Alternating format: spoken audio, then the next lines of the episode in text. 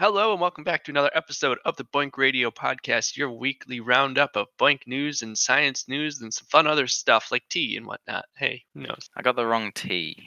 That is Delta, and I am your other host, Jay Ringo. And Delta, how can you have a wrong type of tea? It doesn't taste nice. Well, throw it out and make a new tea. No, but I mean, I don't want to waste it. But yeah, it's what is it? It's chamomile with honey and vanilla. And I'll tell you what it smells like and what it tastes like. It tastes like it smells and tastes like one of those like fancy vanilla candles that you get at like a bed and bath place. Yep, that sounds like it tastes disgusting. Although it sort of does. That's why I put a lot of honey into it. They smell good, but I don't think I'd ever want to eat one. But it's still better than what I guessed before the show started of just ground peppercorn and water. So I'm glad that is not your tea. Yeah, I'm definitely not drinking that. But I'll tell you one thing. With the honey that I put in this morning, it's actually interesting. The honey was particleized. So it was in my cupboard and it was just sitting there, and I got to scoop it out, and it's pretty much almost solid. And two things. If your honey particleizes, you know it's very pure honey, so it's been largely unprocessed. And also, it's because it's actually getting colder over here.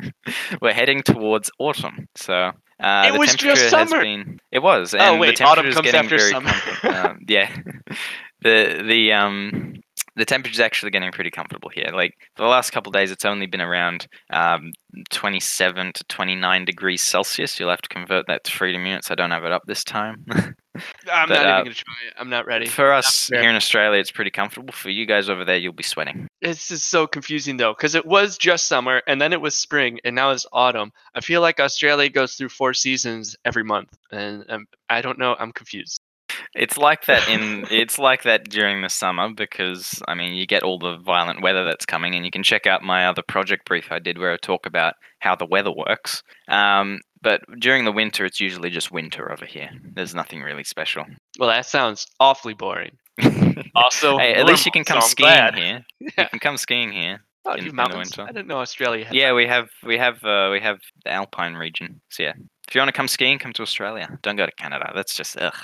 Noted. So to finish up the intro really quick, this is a participatory podcast. Anyone is welcome to join the discussion, whether it's about tea, science, or a BOINC project or whatever we're talking about. You can join us every Friday at 4 p.m. EST on the BOINC Network Discord. The link to the Discord is on the website, boinc.network, or you can follow us at BOINC Network on Twitter. Or you can follow me or Delta on Twitter as well. I don't know our names off the top of their head, but they're shared by the @BOINC Network Twitter, so just follow them. Today, I think we got some science news for you, and we're going to talk about BOINC projects that we cannot do, which will be interesting. Nice little twist there. Flipping the tables. I want to go to conference with you and just run around and flip the tables. Just run around rooms flipping tables. Oh, thank you, Appy. 27 degrees Celsius. It's 80.6 degrees Fahrenheit. And Appy also adds 27 degrees Celsius is 300 Kelvin. That sounds so hot. I don't know why that sounds so hot. Probably because no one uses Kelvin in the real world. And only 0 Kelvin is like absolute zero, which is like negative 300 and something degrees. So yeah, that's it's pretty cold. But let's get to it, huh?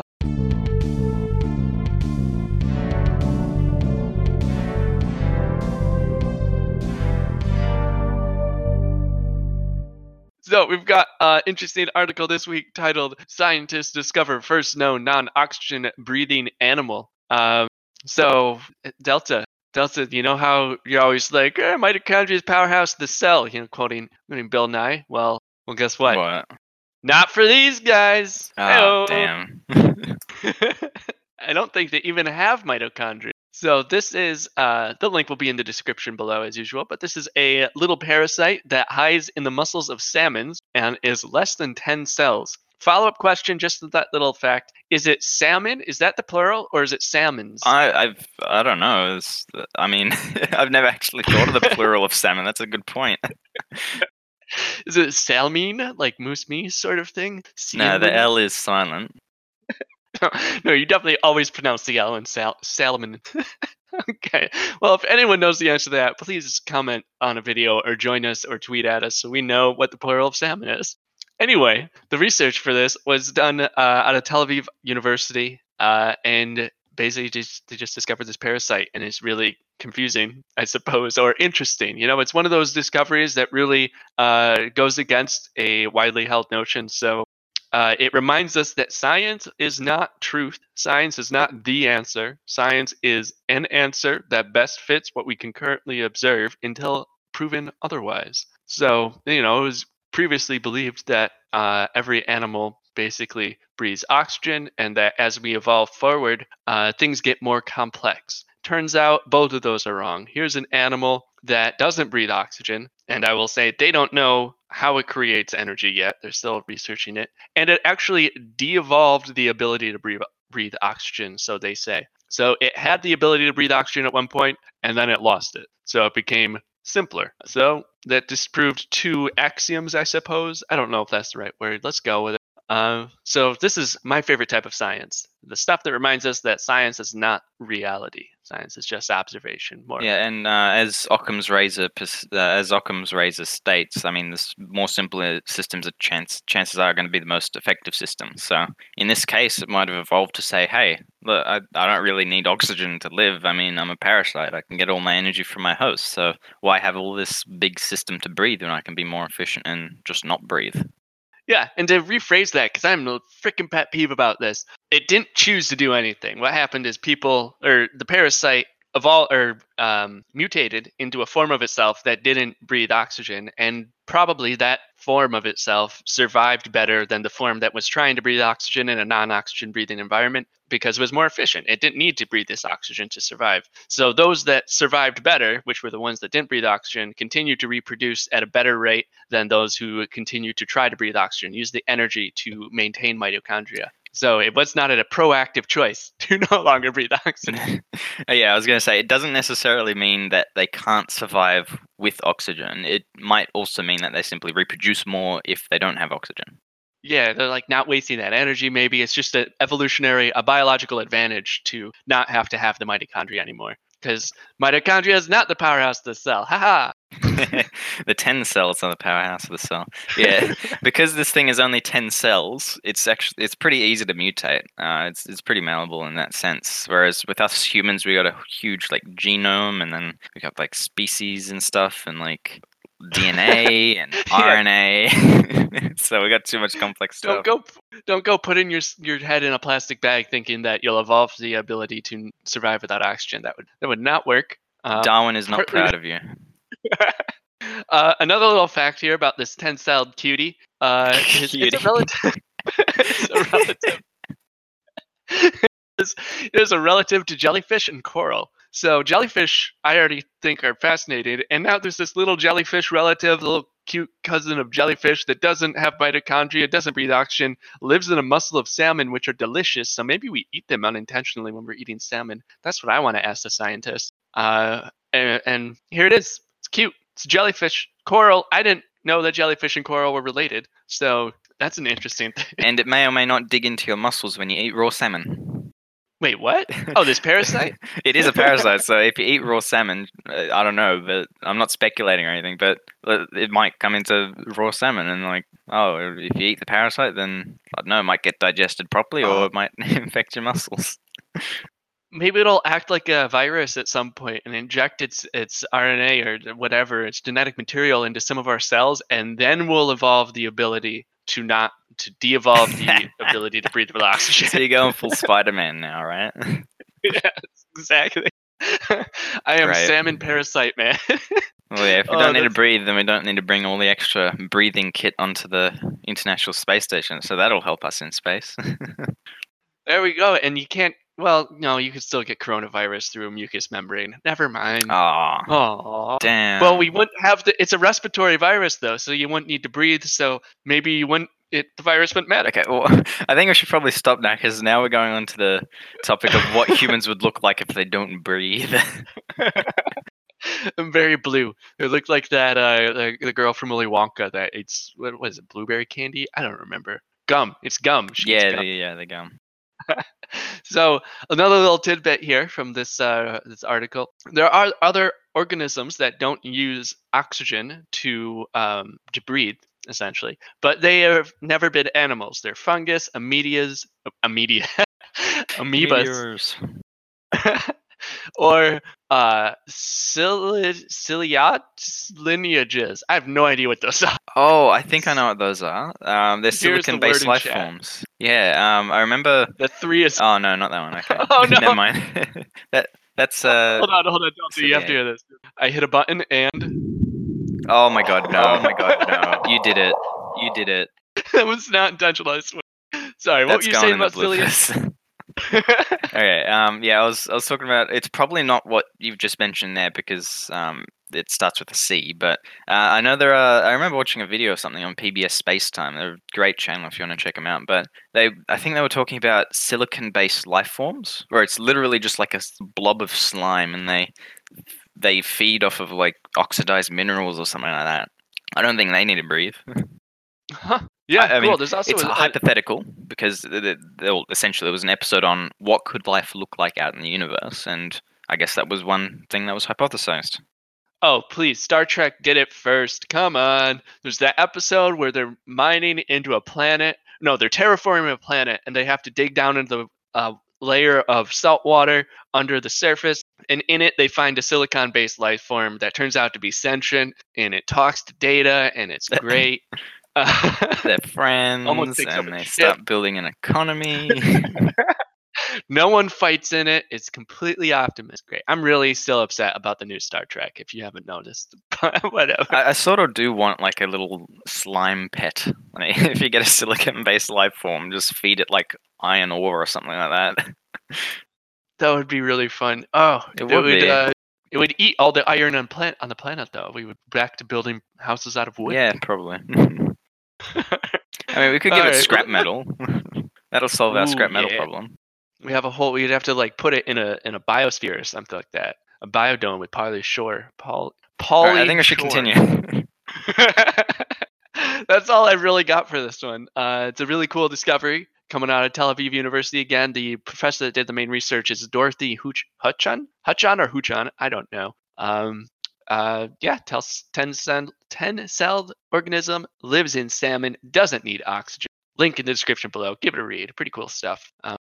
If no one has any other thoughts on that, we will move right on, though. Let's go. But first, we got to do that thing about who sponsors this show. Delta, I forgot who it was. I keep forgetting what letter they start with. They start with a J? You remembered last time that they started with an L. That's the only part you remember. Oh, damn. Okay.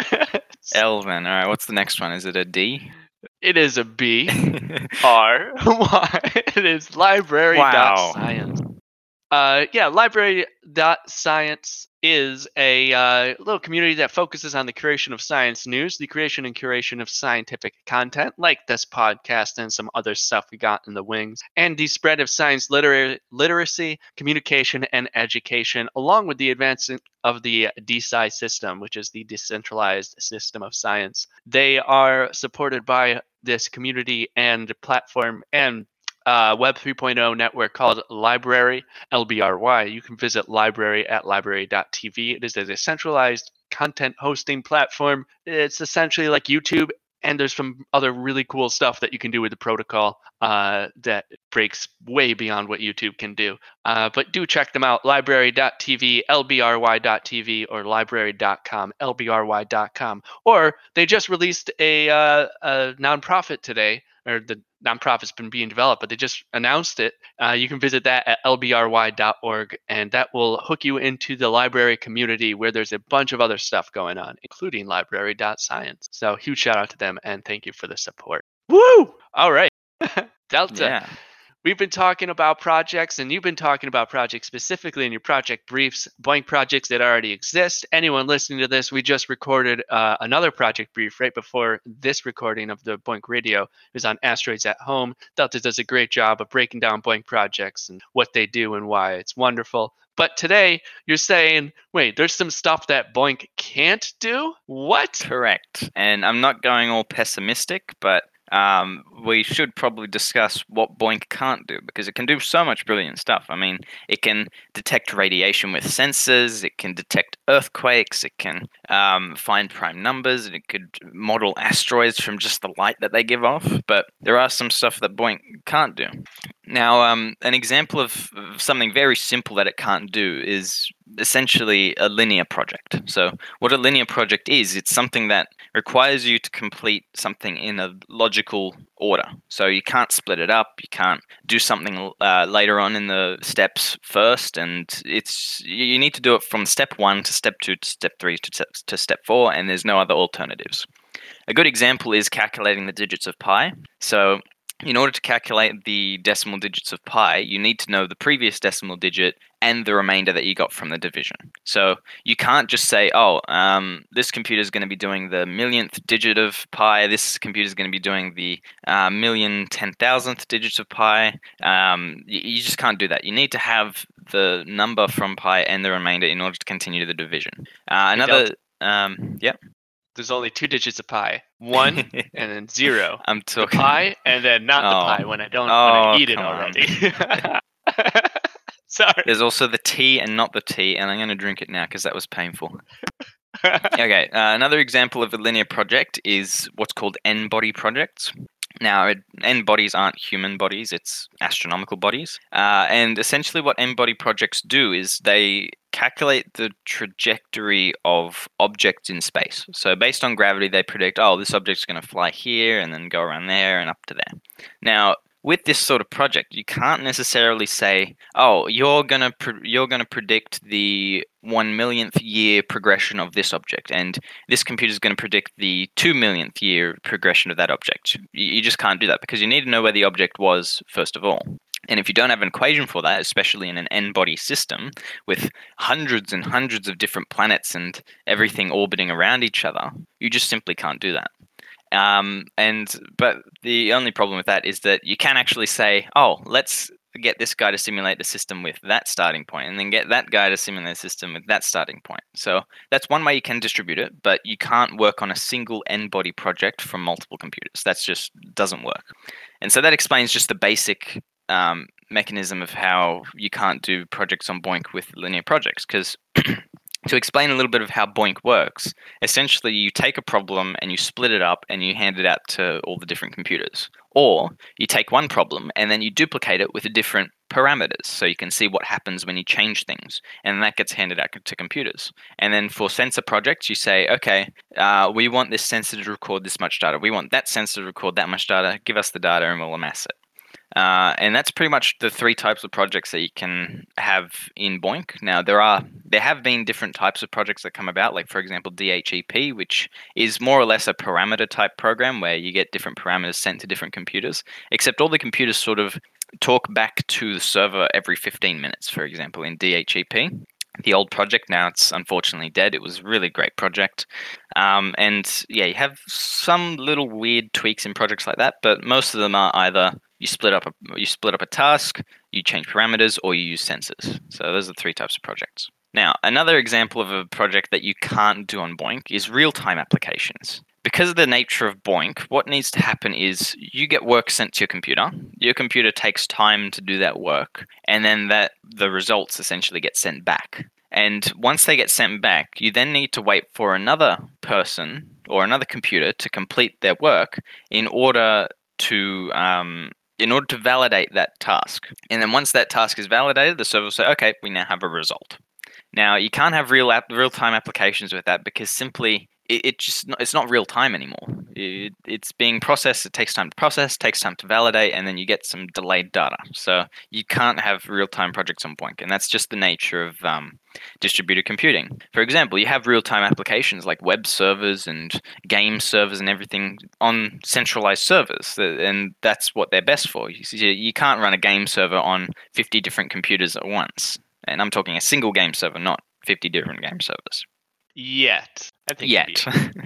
You never know. We might get to a stage where our networking between our computers is so fast that we can actually do it. So, but in current stages, we're not at that stage. So I'm a bit unfortunate. Yeah, I'm wondering how, OPS, is BOINC the only program out there, or is there more?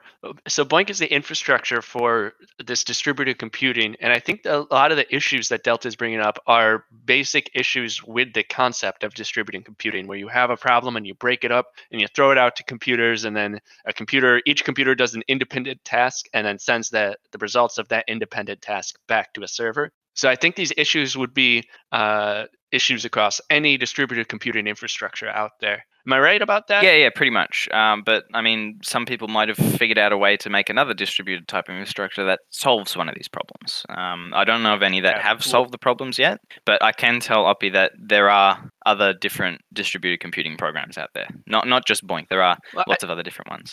Yeah, and there's a lot coming out of the wings too, because distributed computing is a huge ecosystem, a huge potential for someone to capitalize on, because particularly how the Internet of Things seems to be evolving. So when we have all these smart cars talking to each other and mapping out roads for them to drive on and different routes for them to take, they're going to have to be communicating and computing at the same time with one another. So we have this Internet of Things, and edge computing is what it's called. And that's similar, I think, to distributed computing, at least in concept. So if that were possible, if edge computing were possible on a distributed computing infrastructure, that infrastructure will be used immediately by huge companies like Tesla and other sort of edge computing companies, because they're going to need it. We're going to have all that stuff talking to each other. And 5G, which is the new network infrastructure that's being developed and being deployed at this point,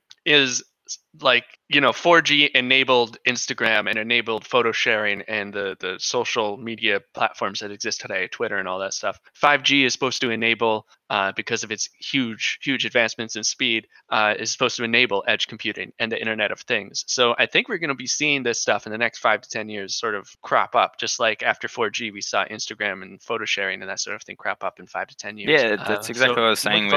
As you get more faster networks, you'll be able to do distributed computing that is for a real-time application. But in the case of BOINC, essentially it's not possible in its current stage. But yeah, anyway, moving on. Another project that is actually not impossible, but it's really, really difficult to do. It's AI projects and big data. So one issue with AI projects and big data is that essentially they have lots of data. So it's going to put pressure on a BOINC server to send all that data to you. And it's going to put a lot of pressure on your machine to store all that data.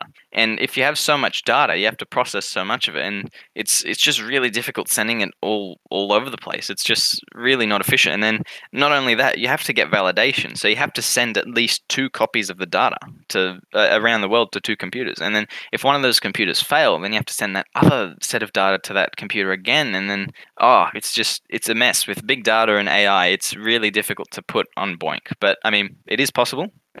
Although it's very, very difficult. And that's why we haven't really seen that many AI projects here. And I'm talking training AI, not implementing AI, but training them, because training them takes up lots and lots and lots and lots of data in order to essentially train the network, and then you can use that network for something. And I'm pretty sure there are some BOINC projects that use a neural network or an AI in order to do stuff, but they don't train it, and that's one big issue. Yeah, like as an example here, last week we talked about what was the news? All right, they discovered a new antibiotic by using AI or machine learning to analyze a whole bunch of known drugs and how they operate, known molecules. And then that machine learning created an algorithm or an application that they then used to examine a bunch of other molecules that haven't been examined for their antibiotic properties. I mean, the neural network is the application, so... Okay, all right. I don't know. And it's own algorithm. I mean, it's sort of like it creates... It's sort of its own algorithm, and the way that it... Because essentially the point of artificial intelligence and neural networks is that you don't actually know how they work. So somehow within them, they've created their own like little algorithm or something between their nodes inside of them that say, oh yeah, this is this and that is that. And it performs quite well. That's what I said. Anyway, so it creates its own thing. It doesn't create an application. I guess you could put it like that. I just want to be clear. It doesn't create an application like a program or something, but it is its own application.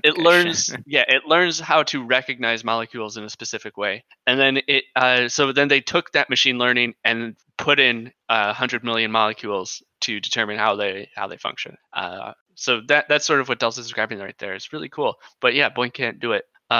And it's not like it would be, yeah. If you had a machine, if you had a neural net or an algorithm there, could you put that on BOINC after it's trained? Yeah, definitely. Because, I mean, for essentially what it's called a model. So it's a neural network model or an AI model. And with that model, literally, it's not that big. I mean, you can hand it around to different computers and let it do its stuff. The only difference is when you want to try and train that model, you need tons and tons and tons and tons of data to make sure you get a pretty accurate model. And that's essentially the issue that I'm bringing up. Cool. So that's sort of, this brings up two things. First, these things that can't be done with BOINC, don't think of them as impossibilities, dear listener. Think of them as challenges to be overcome. So if you're a developer and you're like, I want to help develop this new way to use an open source software with an open network, permissionless network to develop edge computing to sort of even out the scales when some private company comes up with proprietary software to do edge computing. Come on in and develop edge computing for BOINC. At the same time, you're sort of illustrating the potential partnership between centralized supercomputing and then BOINC distributed computing. You use a centralized computer to train the model, to create the model, and then you use the BOINC infrastructure to get that to use the model to discover things, right? Yeah, and that's essentially how you can use a model to do that. Okay, so one thing that has popped up in history is using BitTorrent, for example, to transfer BOINC tasks instead of using a centralized server. So for those of you that don't know what BitTorrent is, it's opposed to systems like, for example, YouTube, where you go to YouTube to get a video file. You, instead of going directly to a single service, you say to a whole bunch of different computers, hey, do you have a fragment of this file? And then they all send you different fragments. And then as you get those fragments, you collect all the fragments together and essentially you piece together a downloaded file. And rather than doing it off a centralized server, which for BOINC is pretty intensive, and you might need to spend lots of money in getting that bandwidth available to be used for the BOINC task, you can use the collective storage of all the computers on the BOINC network and essentially all across different BOINC projects in order to store the tasks, store the results, upload the results, allow people to download the work units and work on them and then upload them again. And essentially you can have a system where BOINC projects essentially don't need an upload and download server because they can just use all the computers on the network. Now, this might be a solution to the big data problem, but I think with that you're going to need a lot of computers. So I don't know. And also, not to mention, the project with BOINC running on BitTorrent has been dead for a while now. So if you want to check out the official BOINC GitHub repositories, it should be in there somewhere. It should be BOINC/BOINC-BitTorrent or something like that. But yeah, anyway, do you have anything to say about that, Jaringa? Dringo Unchained. No, I don't really. I think it's an interesting problem, interesting challenge. All right, well, we'll move to the next one then. Jaringa, how would you like your personal information from, let's say, all your messages on Discord appearing in a BOINC project? All your private messages and all of your personal details. Okay. No, that wouldn't be cool. I wouldn't enjoy that. Exactly. That's another project that can't go on BOINC. It's projects that use personal data without consent. I see where you're going with that.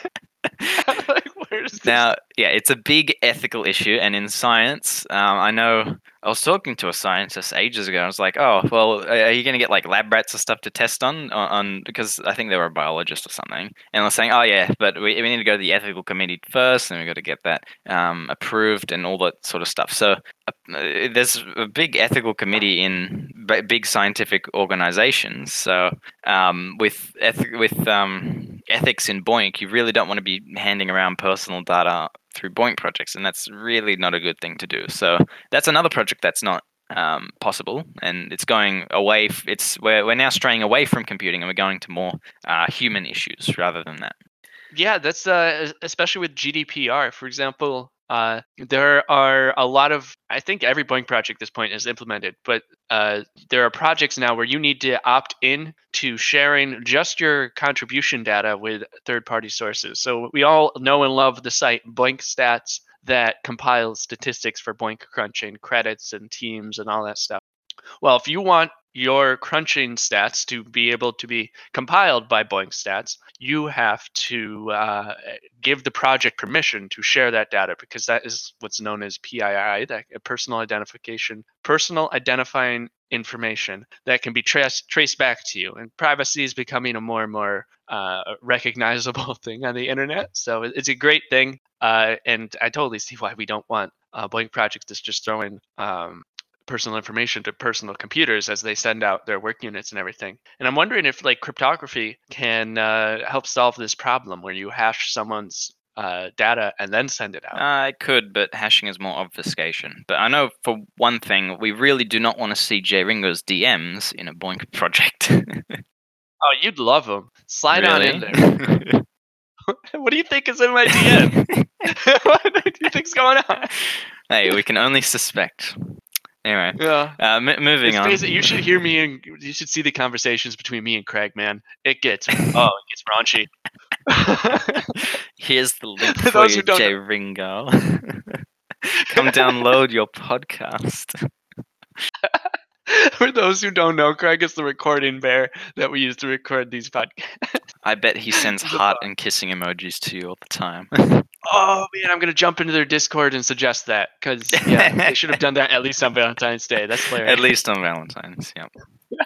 Anyway, moving on. Another project that you can't do is Zooniverse-like projects. So if you don't know what Zooniverse.org is, it's basically sort of like BOINC, except instead of using your computer, you use your brain. And so with projects like that, it requires like really constant human intervention. So you need to go on and you need to like click on stuff, and then you need to get the next work unit and then click on more stuff and stuff like that. And the problem with that is that it's a client-based application. So it's a GUI. It has a GUI. You have to click it and you have to go through all this different stuff. Whereas with BOINC, it's what's called daemon applications.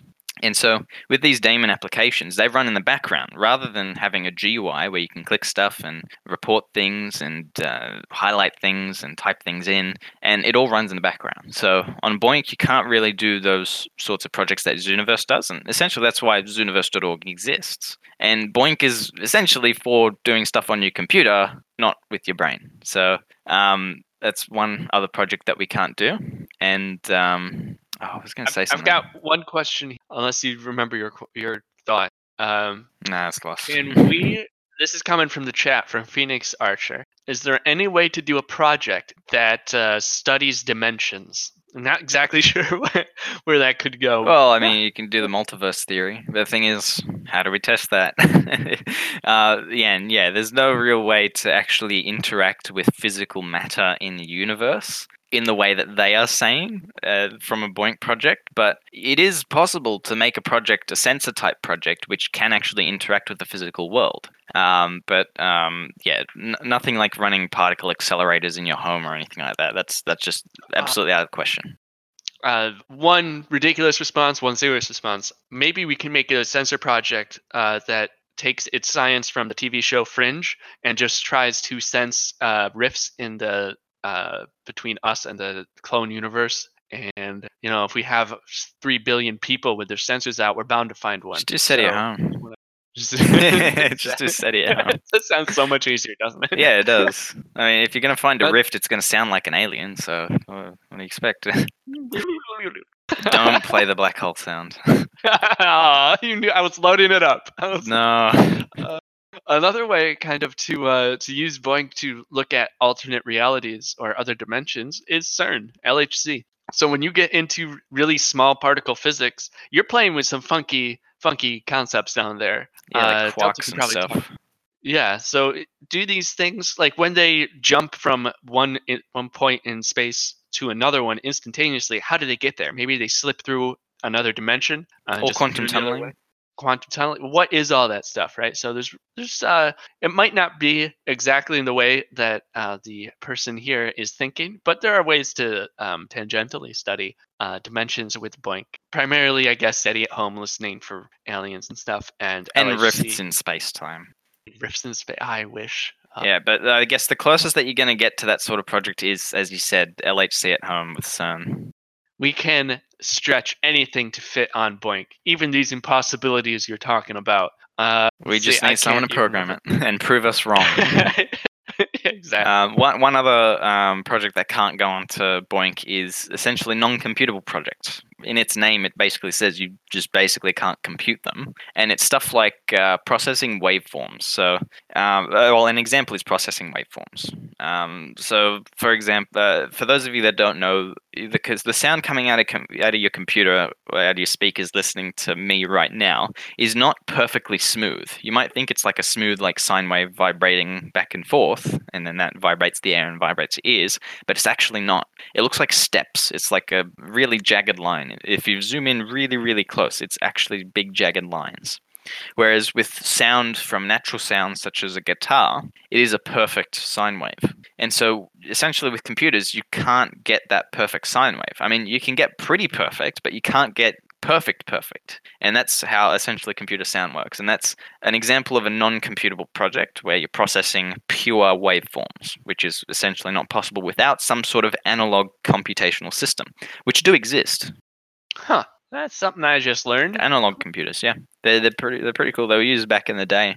They're not used that much anymore because I mean it's all digital data now. But yeah, they were used for I think stuff like telemetry, like telephones and stuff like that. Cool. Well, those are all the projects we can't do with BOINC. Are those all of them? That's all that I could think of. There's probably more, like, I don't know, trying to simulate the human brain that we probably can't do on BOINC, but who knows? Building a tree fort. BOINC won't do that. Oh, yeah, there you go. Playing the stock markets. BOINC can't do that. But again, these are all just challenges to be overcome. I'm looking forward to someone building a BOINC project where I run it on my computer and it builds me a tree fort. First, it's going to need to grow the tree, though. A fractal tree fort.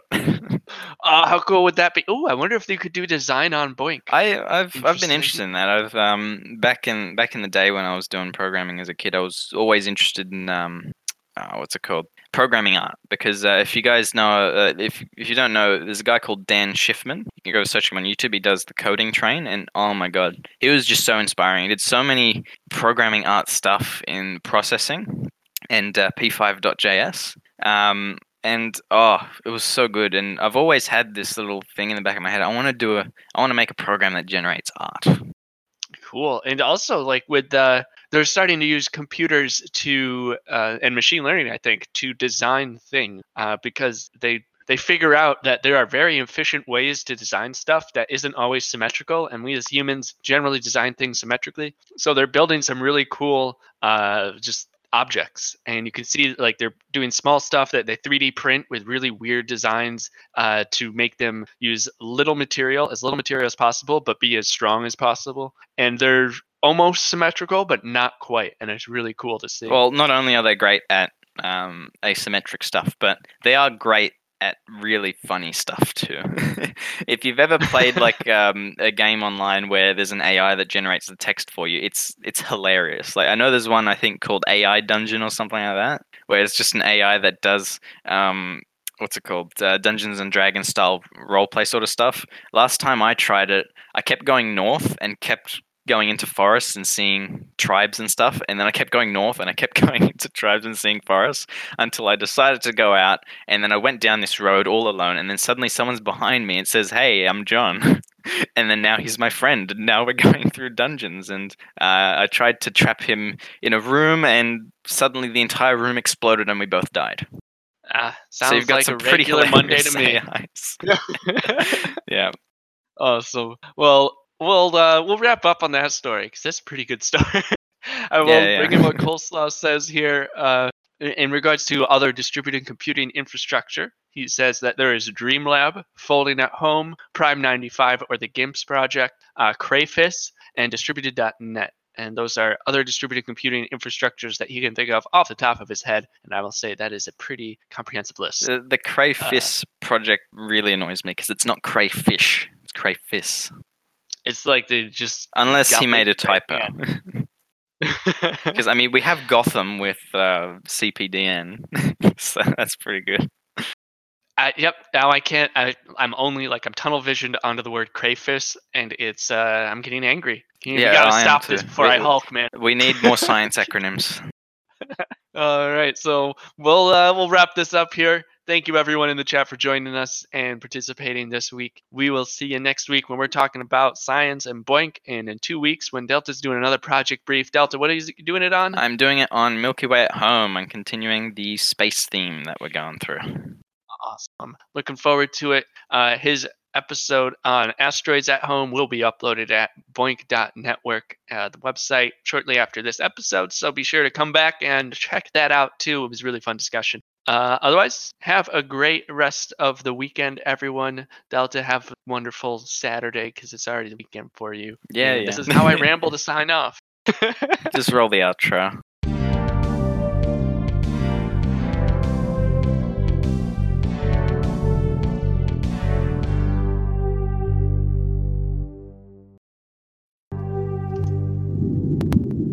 No. It's just suffering.